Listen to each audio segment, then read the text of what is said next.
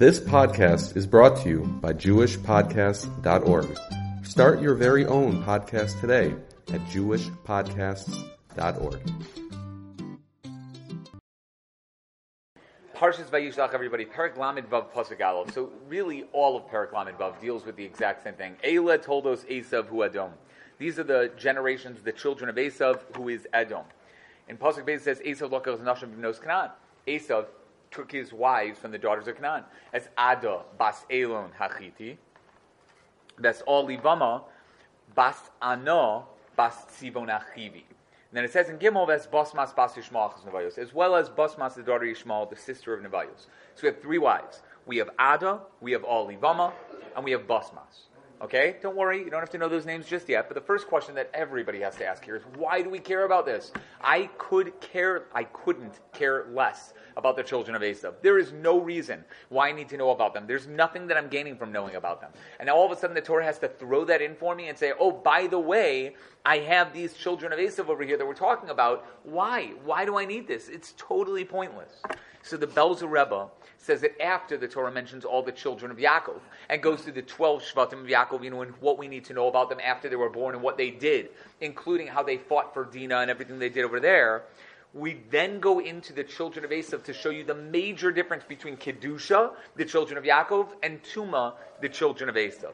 The children of Yaakov were willing to be Moser Nefesh to save their sister. The children of Yaakov went in and when they saw something horrible going on, they were willing to fight. They were willing to do something. The children of Esav are filled with mamzerus, all types of tuma, everything that you can imagine in the world. There's so much going on behind the scenes among the children of Esav. who is with who? who is the father of who? And everything that was going on. It's clear there's so much confusion. You see why Hakadosh Baruch Hu needs Bnei Yisrael in the world. Yeah.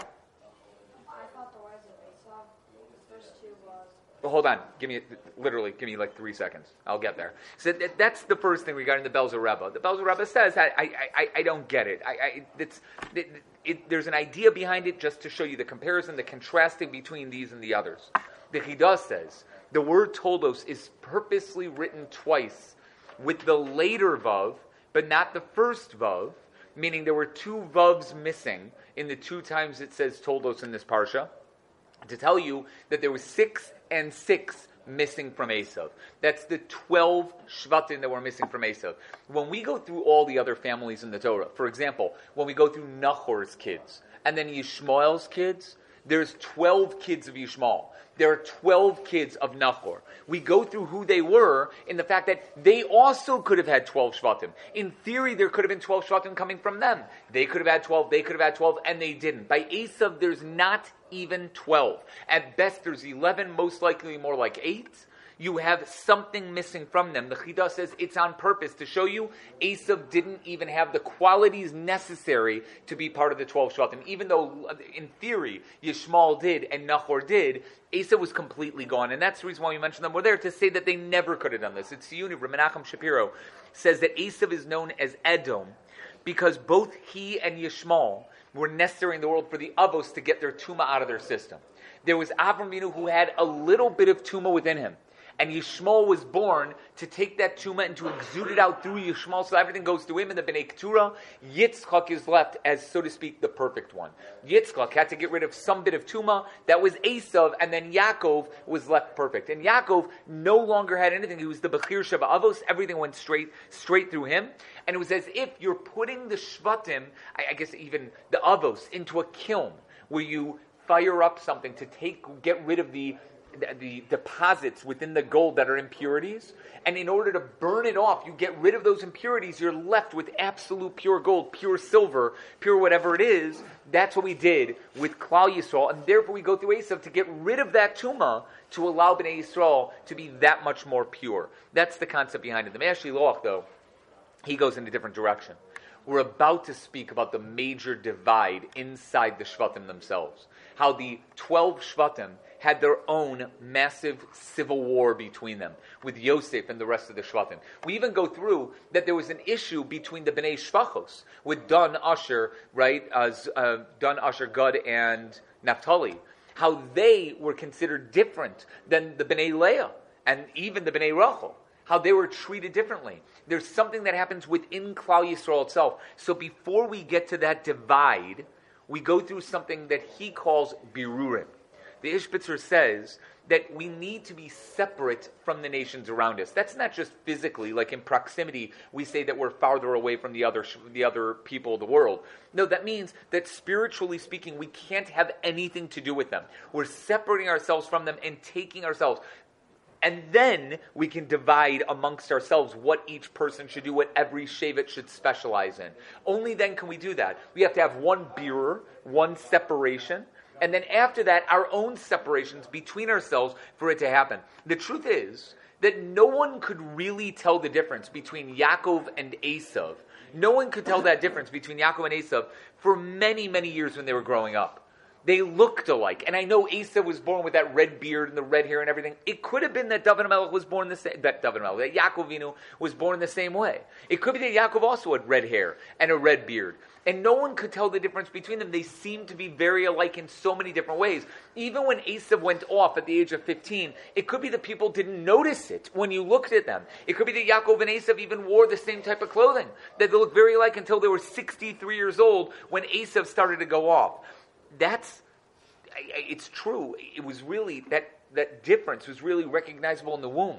When Rachel, Rivka Imenu used to walk by the houses of idol worship, and Esav tried to get out. She used to walk by the houses of the, the Batei Medrash, and Yaakov tried to get out. There was something even there, but it's unrecognizable when the people are there. The truth is, it's difficult for people to see the difference between us and them, even nowadays in this world. It's difficult. We look similar. We dress similar. We have their names. We have their language. We're speaking as they do. It's hard to notice difference. Maybe by men, you have a keep on your head or tzitzis out that makes you a little bit more distinctive. But a woman doesn't always have that. Even if they're wearing a shaitel, it doesn't necessarily show that they're different. There are women that are in the Arab faith, in the Muslim faith, who definitely look different. They look distinctive. You can see that distinct look. You can tell, especially if they only have their eyes looking. There's nothing more disconcerting than driving a car, looking next to you, and seeing only a black hooded mask, right? That goes right next to you, that's sitting right next to you, and you're just like, how in the world is she seeing anything? There's nothing. But that's at least, you can tell the difference. We can't always tell the difference. Says the Ishbitzer, the only way for us to eventually see Mashiach come and differentiate between Klal Yisrael and the rest of the world is for us to start to bridge, I guess, to make that divide happen right now. To take that connection that we have between us and divide it and show that there's a difference between us. And that's what this parsha is doing. Look at what Esav is. They're separate, they're distinct, they have their own parak, so to speak, their own area, the end of Parsha Vayishlach, and they're not like us. So says the Meshulach, that's why we put it over there. The Miyam says when he starts off this parak in Lamed Vav, he doesn't say much throughout the entire parak, but he says, even though these three upcoming parshios about Esav and Seir, etc., have no real chidushim, says the Me'am Lo'ez, which is surprising, have no real chidushim. Nonetheless, there's a chiyuv to go through them because the Shnai Mikrovecha Targum. You're supposed to go through every part of the Chumash well and understand it all. But you should know there are secrets hidden within the text, he says. There are secrets that are there. If Moshe Rabbeinu put it in the Torah, there must have been a reason for it.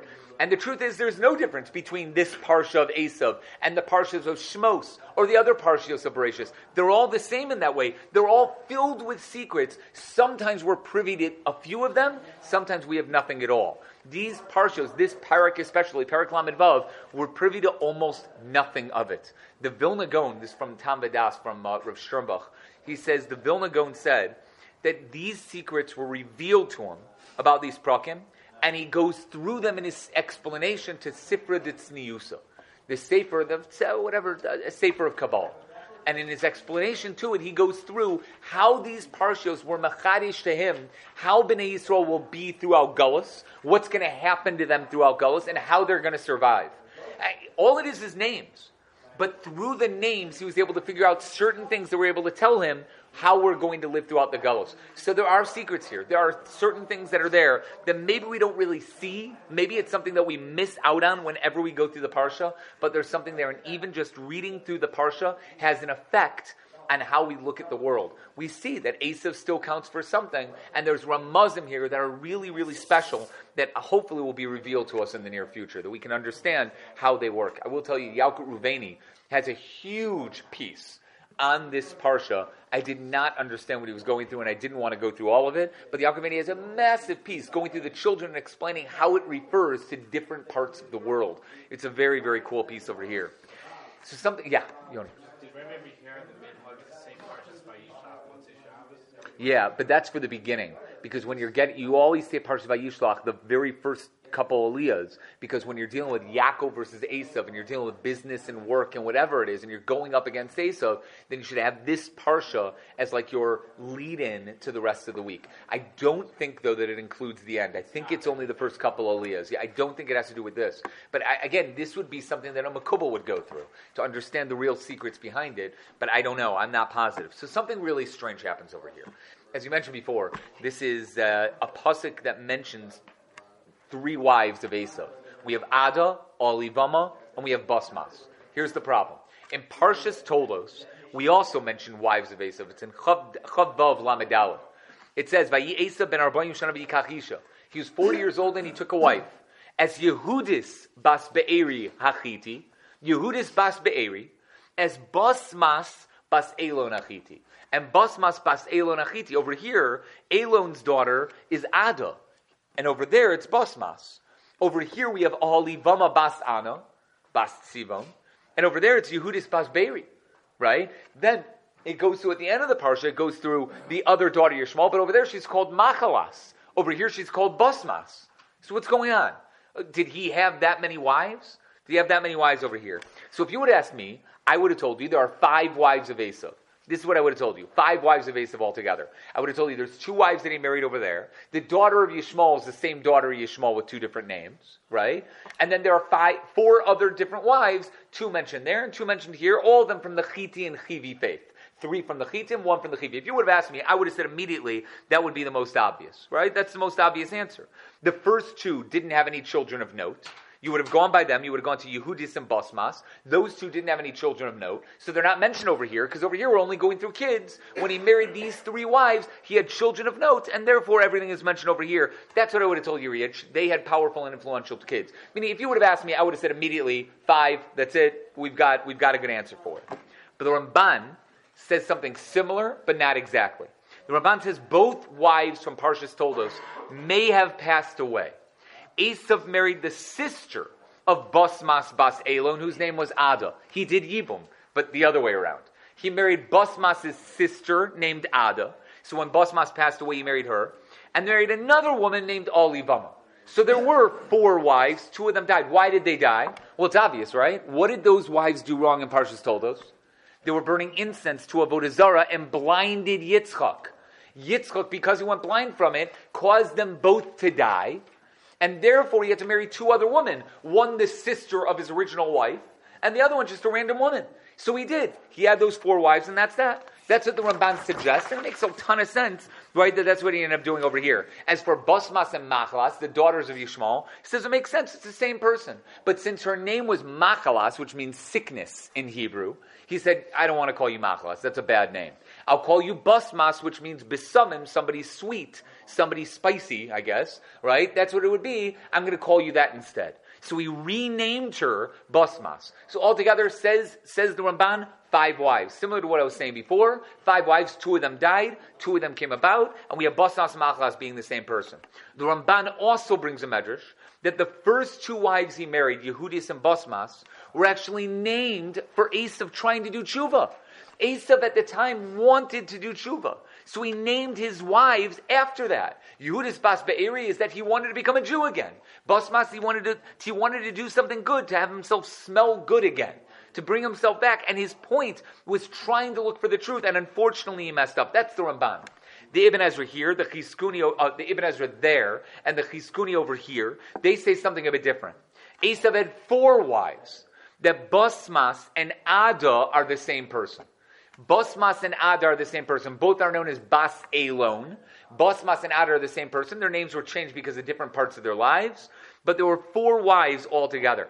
At the time, he wanted to bring himself back to Yitzchak. You know, as we said, uh, I'm sorry, the Rashbam agrees with this approach and says that Bosmas and Yehudis are really the same person, but the others were separate wives altogether. They're completely different. Yeah.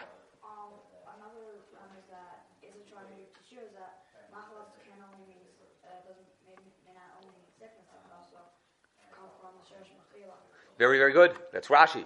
We're going to get to that. We are going to get to that Rashi as well. But that's the Ibn Ezra, the Chizkuni, the Sforno, the Rashbam. They all say the same basic thing that he did marry them. They had different names, etc. The Nitziv seems to prove it from the order of the pasuk. No need to go into that right now, but it makes a lot of sense. Rashi agrees. Ada is another name for Basmas. They're the same person.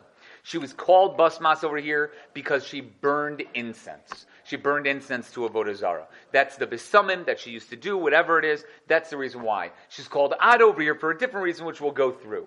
Rashi then says that Olivama is really Yehudis Bas Be'eri. Olivama is really the old Yehudis Bas Be'eri. She was called that because she outwardly denied Avodah Zarah while keeping Avodah Zarah in her heart. We know she was still burning incense back then in Parshas Toldos, but it is the same person over here. Rabbi Yaakov Kamenetsky says there's no way Esav would have abused the name of Hashem, of Yud Ke Vav Ke, by allowing his wife to have the name Yehudis, Yud He Vav, if she wasn't a really good person. So he really thought that she was a good person. That's what Rav Yaakov Kamenetsky says, that he, she truly was trying to do the right thing. But it's a very, very strange Rashi. That Yelis Shachar says, but there's no way that they were trying to do tshuva. There's no way that that's really what Esav was doing over here. It must be that he's trying to fool his father into thinking that way. And really, it's strange to think that anybody could fool their father when he has Ruach HaKodesh. But it's got to be that way. There's no other way to explain it. There's no way that they actually did it. The Chidah says that the word Ada and the word Alivama all come in, they have Lishonos of Znos in some way, shape, or form. The Chidah says Ada first made crowns to Avodah Zarah. The Torah Shlema says that Ada was because she invited everyone to come near her, or because it refers to pregnancy, she was pregnant from many different people, or that she kept herself away from Esav in order to be with others. That's Ada. Alivama, she made an Ohel and made it up high in a bama in a higher area so that everybody had to climb up to her to be able to come to her. All Ivama could be that she made specific ohalim and bamos for Avodah Zarah. It's referring to all these things. The Chidah and the Torah Shalem are all saying these were horrible people. These were not good people. And they all did things that either had to do with Avodah Zarah's and both. That's the idea behind it let's go back to Rashi for a second. Where did Rashi get from that these wives are connected to one another? How do you know that it's the same person? Where do you see that? So it's possible that Mizrahi says, because it says the word nashav over here.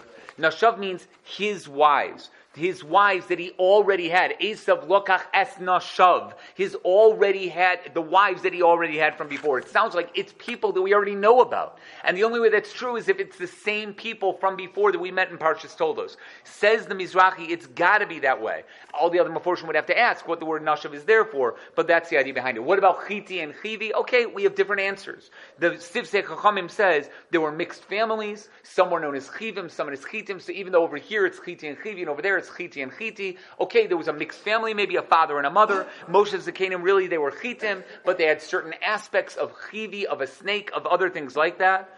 Rav Yaakov Kamenetsky says something radical over here that I think is very, very different. We usually see the bnei ches, the benos ches. That's what we call them. They're not called chiti.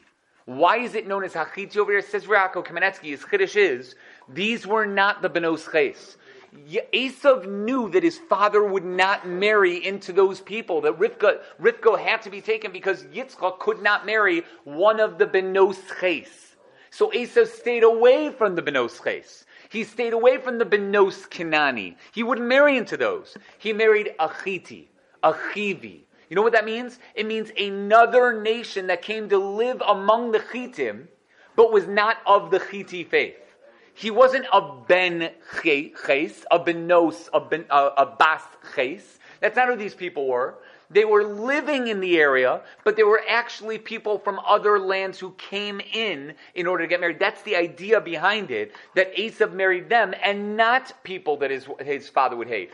Rivka, Rivka Menu said, I can't stand this anymore. I can't stand all the people. She equated them with Benos Ches. But they weren't actually Benos Ches, there was something totally different. And that's the reason why they're called this Chiti Chivi, because they lived in different areas at different times. That's the reason why. Another issue brought up by Rashi. Olivama in this in this part in this pasuk right over here in pasuk Gimel, uh, pasuk Beis says also Olivama bas Ana bas Sivon achivi. She's the daughter of Anna, the daughter of Sivon. Now hold on a second. Anna is a guy. Sivon is a guy. How is she the daughter of Anna the daughter of Tzivon. How can you be the daughter of two different guys? That's impossible. How is that possible? Adoption? So it was not adoption, not exactly that, right? Says Rashi that Anna was the son of Tzivon, and Anna got married to a certain woman. Tzivon was together with his own daughter-in-law and gave birth to this lady Olivama, who later became Esav's wife. So again, Anna was married to, let's just say, girl. That girl was with her father-in-law, Tzivon, Anna's father, and the child that came from that was this woman, Olivama. Olivama married Esav. And the whole point, says Rashi, is to show you they were filled with mamzerim. Filled with mamzerim. Olivama was the biggest mamzer of all.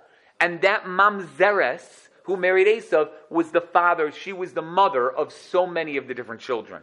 That's one of the answers that's mentioned over here. And if you look through the Parsha, by the way, you will see a lot of this where all of a sudden there are people that are together with other people where like, wait, they weren't married at one point. There are about seven different issues of mamzerus within the children of Esav, which is another reason why we go through it to show you this was not a very clean family. This is a horrible family that was doing horrible, horrible things. Tzlachim Psachim says a little bit more graphic. It's possible that both Anna and Sivon were fathers of this lady Olivama. That they were both together the fathers. Now that's a little bit of a problem. This tzlach, this is the Noda B'Yehuda, Rabbi Cheskel Landau. The Chassam Sofer says that's impossible. It's impossible for it to happen, and seemingly in science it would be impossible for that to happen. But the tzlach says that it's possible they were both there. Ibn Ezra says they might not. I'm sorry.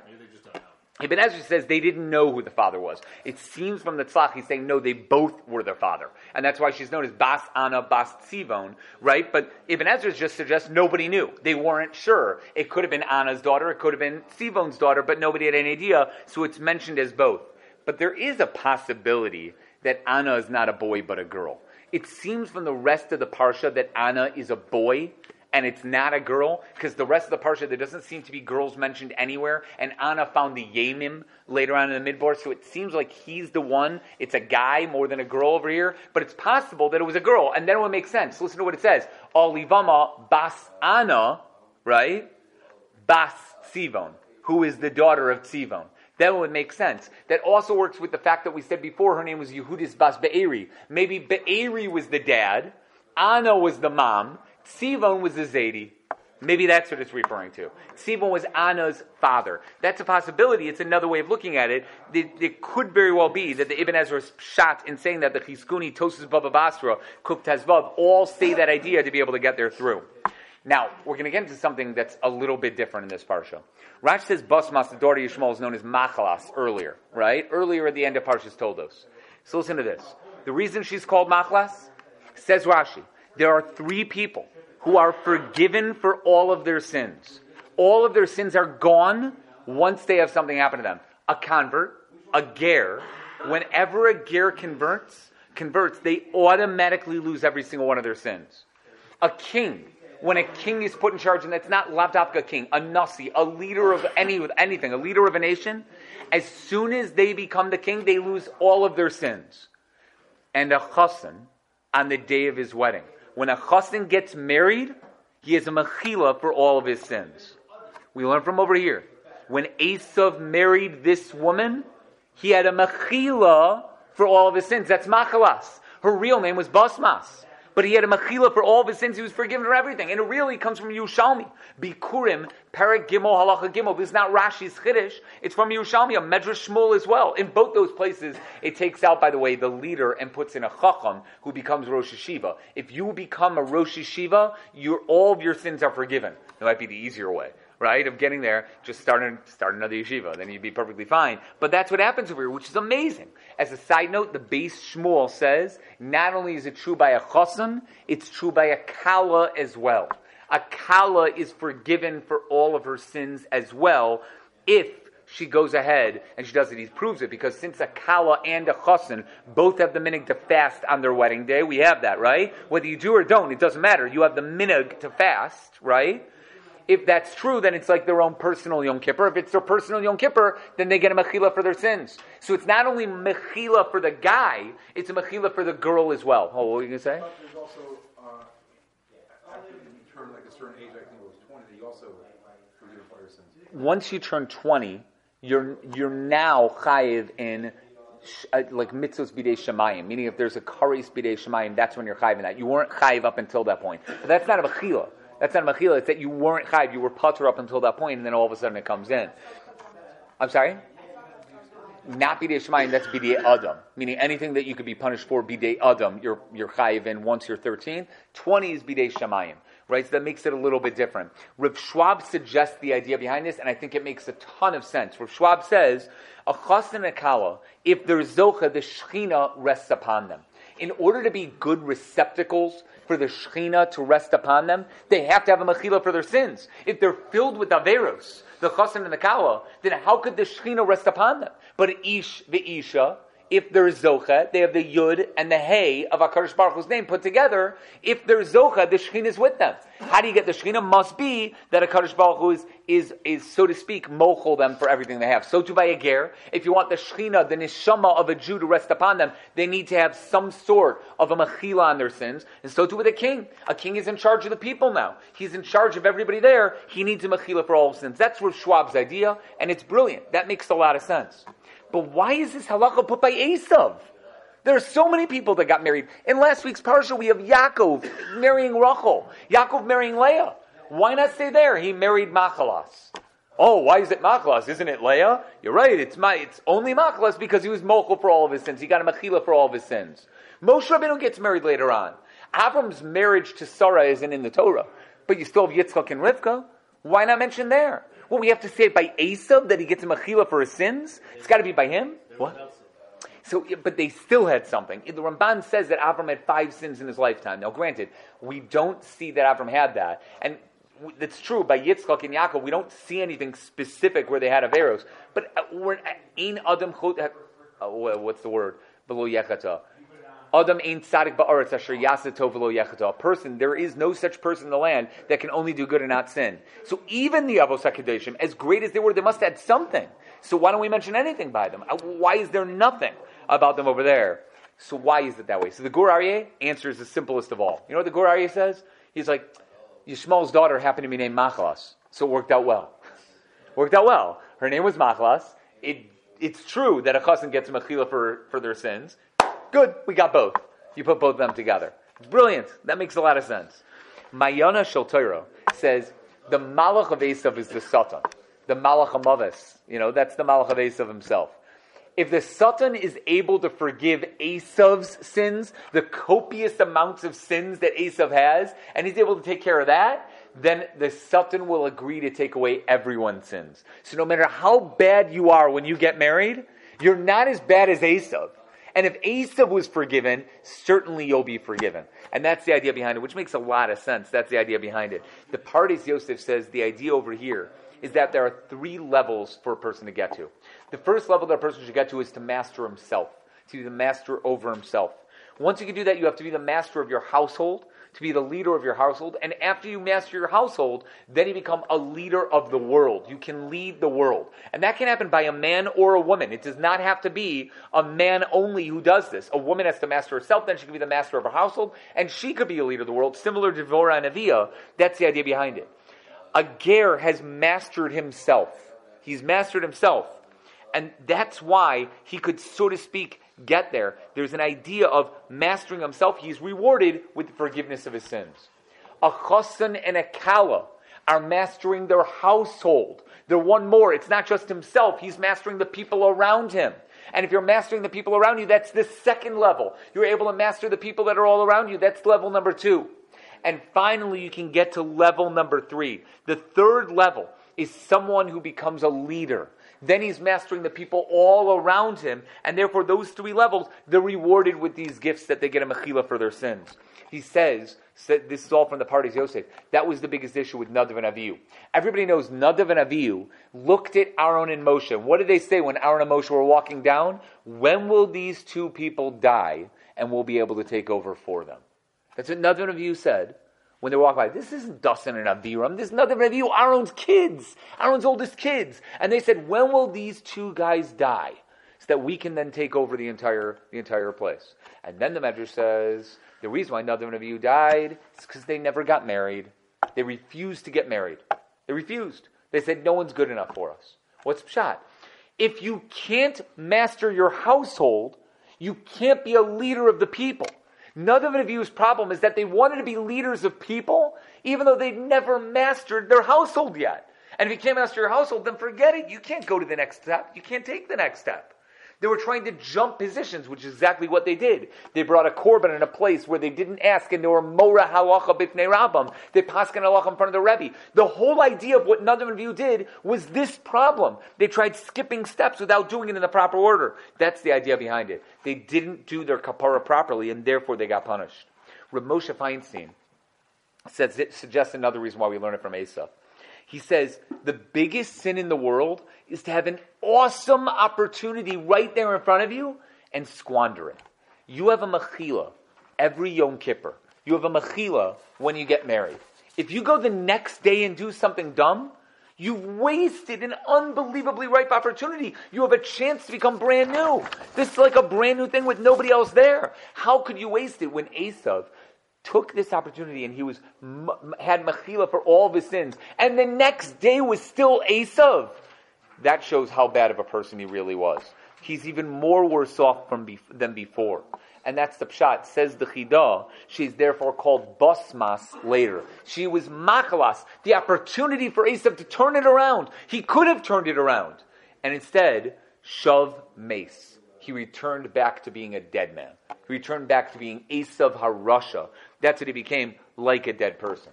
In the Gemara Yoma Pei Zayin, Rav went to a butcher who had wronged him. We don't know the story, but this butcher wronged Rav, had uh, done something to the kavod of Rav.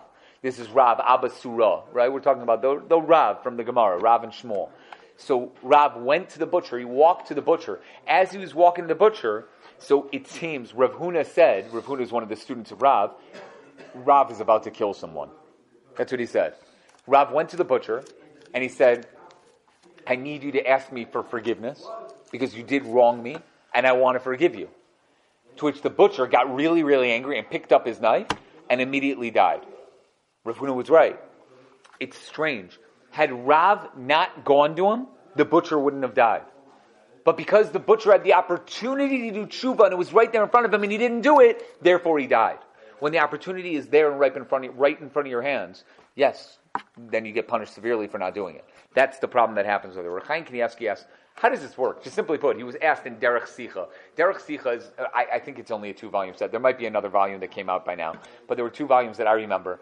In Derech Sicha, they, they were just, it was really Rev Elyamun, I think it is, who used to ask him questions, and Reb Chaim would give him answers. He put a sefer out with all the questions and answers you asked. So one of the questions he asked was just this How does this work? How do you get a mechila for your sins? So let me get this straight. I could do horrible averos, and then just go up to a girl and say, "I but divorceu, k'das Moshe v'Yisrael." get married to her, divorce her the next day, but I get a mechila for all my sins. I don't have to worry about anything. It's like Yom Kippur day after day after day. And as long as I can get a girl to agree to it, I can have the same girl every other day go ahead and be Makadish to me, and then divorce, and then Makadish me and divorce, etc. Wouldn't that be an easy way of doing it? So Valyaman asked for Rav, Rav Chaim Kanievsky what you can do over here.